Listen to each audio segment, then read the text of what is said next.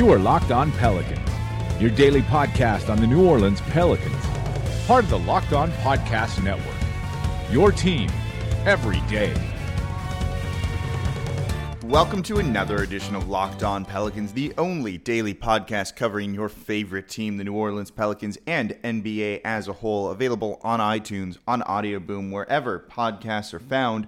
I'm your host, Jake Madison, at NOLA Jake on Twitter. It is Thursday, kind of a slow day when it comes to the Pelicans and preseason in training camp. So we're probably going to have a bit of a shorter podcast uh, today. But there are some things I want to go over, and we're just going to kind of dive right into everything in a moment here, where uh, I want to talk a little bit more about the game from the other night against the Chicago Bulls before we start moving on to the Pelicans' next preseason game against the Oklahoma City Thunder on Friday. Uh, a little bit more to take away now that I've managed to rewatch it again. Uh, I want to talk about some good and bad, more on the bad end, and maybe where the Pelicans lost this game that they had a big lead on, um, and after they scored a lot of points at times really quickly. All that was good. We covered that yesterday, but I want to dive in a little bit deeper to certain things, something that Alvin Gentry also mentioned uh, for us, as well as just catch up on a few things around the Pelicans and league and the league as a whole that I haven't been able to touch on just yet because we've been so busy. So probably a shorter podcast, but it's going to be kind of dense with different topics. So let's just dive right into everything in today's edition of Locked On Pelicans. So, one thing I want to dive a little bit deeper on from the other night's game is offensive rebounding. I know a lot of people wanted to see this team go aggressively after offensive boards, and it goes kind of against the Alvin Gentry style of system, which is just get back after shot, get set on defense. The Warriors do it, the Spurs notoriously do it. There's a couple other teams that do. And there are some examples of teams that do go heavily after offensive boards and also have good transition defense. But it's not the norm. And when you're missing Solomon Hill in this lineup, I don't know if that's something you can necessarily do. On the night against the Chicago Bulls, the Pelicans grabbed a total of six offensive boards. You had two from Diallo, two from Davis, one from Cousins, one from Holiday. That's it. But, you know, you think maybe they can go after it. Not after you hear what Alvin Gentry said after the game. He said, our transition defense wasn't very good. We got to have we have to do a better job of getting everyone back so that we can pick up. We were scrambling too much in our transition defense, uh, really the last three quarters. And look, when you hear him say that, you think they're going to stay up front trying to grab offensive rebounds instead of hustling back, trying to get set and taking away those transition opportunities. I don't think so. I think it's pretty clear that this team's going to be going uh, get back and just try and take away the easy buckets and forego those easy, you know, put back dunks, what have you. I think that's okay uh, for this team as well. You know, they'd be it might be nice if they can do it, and maybe in certain team against certain teams, that's going to be the game plan. But look, especially when the defense looked very bad in transition, there was miscommunication. And as I said in yesterday's podcast, that's to be expected, to be honest. It's the first preseason game. It's the first time you're seeing different schemes and going against things that, you know, really aren't what you're used to in practice and seeing something new, let alone against like a young, hungry team as well. And again, it's okay to have some screw ups. It's do these persist the rest of the preseason? you know, right now, while there's communication issues, issues of people pointing the finger, who do you pick up? Is that my guy? Is that your guy? That's where I think they're not going to go for boards. As this season goes on, maybe. I think that's where you might see them start to go after offensive boards maybe in the second half of the year, those final 41 games, when they are comfortable with each other on defense, when they do feel that they just innately know what to do when the communication's better, that's where you can maybe take some chances and mix, mix things up. As we've seen and heard and been told, they're going to introduce things slowly but surely. Right now, they're focusing on shot selection. I said it yesterday. Five total mid range jumpers, one's from Cliff Alexander it really should just count as four. So for the Pels, you're doing things kind of in steps incrementally here, which is a bit concerning because you would like this team to be ready to go and off and running when they hit training camp and preseason, especially with the condensed preseason. But as you know, Coach McMillan told me yesterday or the other day that you know, this isn't really an established team. Basically, you're still putting in Boogie, who's new, even though you had 17 games with them. Add in Rondo, who's a significant starter for this team. Ian Clark, maybe Tony Allen. He didn't play the other night, but who knows what his role is going to be. And some other pieces, and maybe, you know, Dante Cunningham playing a different position it's not like you're an established team and you still just aren't able to get everything you want done in training camp if you're the Pelicans. Disappointing, but if they keep playing and introducing the right fundamentals and the right pieces to this offense and this defense at the correct time, that's where I think it'll be okay. Shot selection first is an easy one. Don't take mid range jumpers. Drive, hit the rim, or take a three, or pass to a guy who's going to drive, or take a three instead of the mid range jumper. That's great. That's really easy to do and bring into the team. Uh, but unfortunately, I don't think offensive rebounding is going to be one of those aspects that you're going to see for quite a while. Another area of concern I want to mention, and this one really is glaring and jumps out, but it's not necessarily like we weren't expecting this to be an issue for this Pelicans team, and that's the free throw shooting. Davis and Cousins carried this team getting a line. Davis went uh, and had 14 free throw attempts, Cousins had nine. The next closest guy was Cheick Diallo in 12 minutes with five. We're not going to see Diallo doing this all that often. Let's be honest. I think we kind of understand his role and you know the situation he's going to be in. So let's discount him from this for a second. But the rest of the team totaled four free throw attempts. Holiday had two, Crawford had one, Charles Cooke had one. Guys like Darius Miller didn't have one, Ian Clark didn't have one. Those guys both played above 20 minutes. E'Twaun Moore didn't have one. He played above 20 minutes. Cunningham played 14 minutes, didn't have one. This is a bit of a concern for the team. Rondo didn't have one. He played 30 minutes, uh, 31 minutes. These guys need to take advantage and get some easy points that the bigs and Anthony Davis and DeMarcus Cousins put them in situations to get, and that's by getting the opponent in foul trouble early on. And if they're not going to take advantage of this, you're wasting just uh, an, an, opportunity there. The Bulls had 25 personal fouls compared to the Pelicans' 17 last night. That should have resulted in a couple more free throw attempts, I think.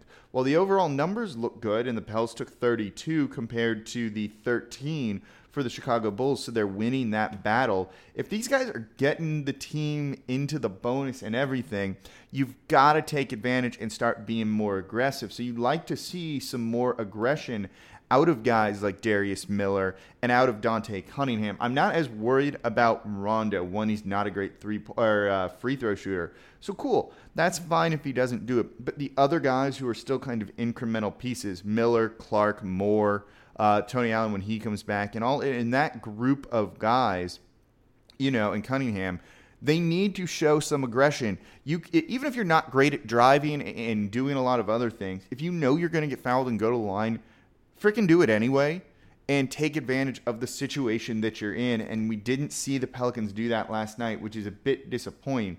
Again, it's one preseason game in. We don't want to read too much into it just yet, but it's worth keeping an eye on as we go forward. We were worried about this going into the season, but when they've been talking about aggression and kind of instinctual moves, get the ball and drive, that's where you're going to pick up some fouls, and the Pelicans didn't do it last night.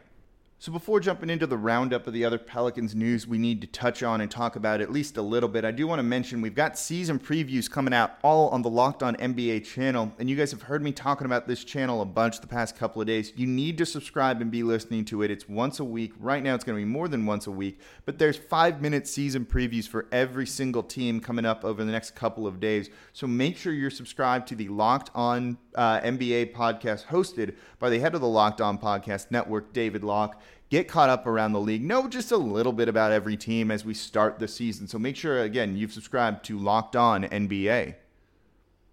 All right, so as we touch on just a little bit of news around the team and some things I want to mention. One, I saw some outcry on Twitter about it last night, and I had one of these beverages myself. But Dixie Beer, the new brewery that, uh, not new brewery, it's been around for a long time, that Tom Benson now owns, it was featured heavily, pro- was featured very prominently and heavily in the arena and can confirm still not a huge fan of it. I don't know if it's a new recipe or if they're using just the same old Dixie beer recipe, but I think everyone knows Dixie beer, not very good. Can confirm, still not very good, but I think this is something that if you're in the Smoothie King Center, you're going to be drinking a bunch. Uh, particularly if you're a season ticket holder, they're redoing the season ticket holder uh, beer garden they have before games. I would assume that's gonna be, and I've been asked about this. I don't know why I'm an expert on this, but or being considered an expert on this. I would assume it's gonna be like the Dixie Beer, the Dixie Beer season ticket holder beer garden or some name like that. And instead of like Miller Lite and Coors Light, they're gonna be serving Dixie Beer, probably only that in the beer garden before games from now on. Also, I don't want to rag on anyone here, but the Pels and their beers at times don't do necessarily the right thing. Uh, a couple years ago, they ate, I think the Gambit or someone or NPR, it was Jason Saul down here before he moved away.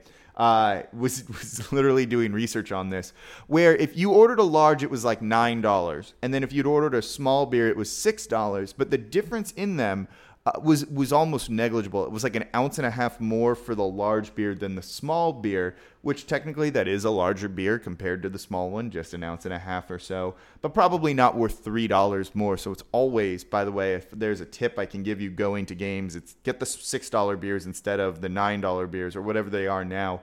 Um, Dixie beer in the regular size is ten dollars. That should not be the case. I think we all know this. Come on now besides the point, they'll want to mention it out. I mean, look, he owns the brewery. What are you going to expect?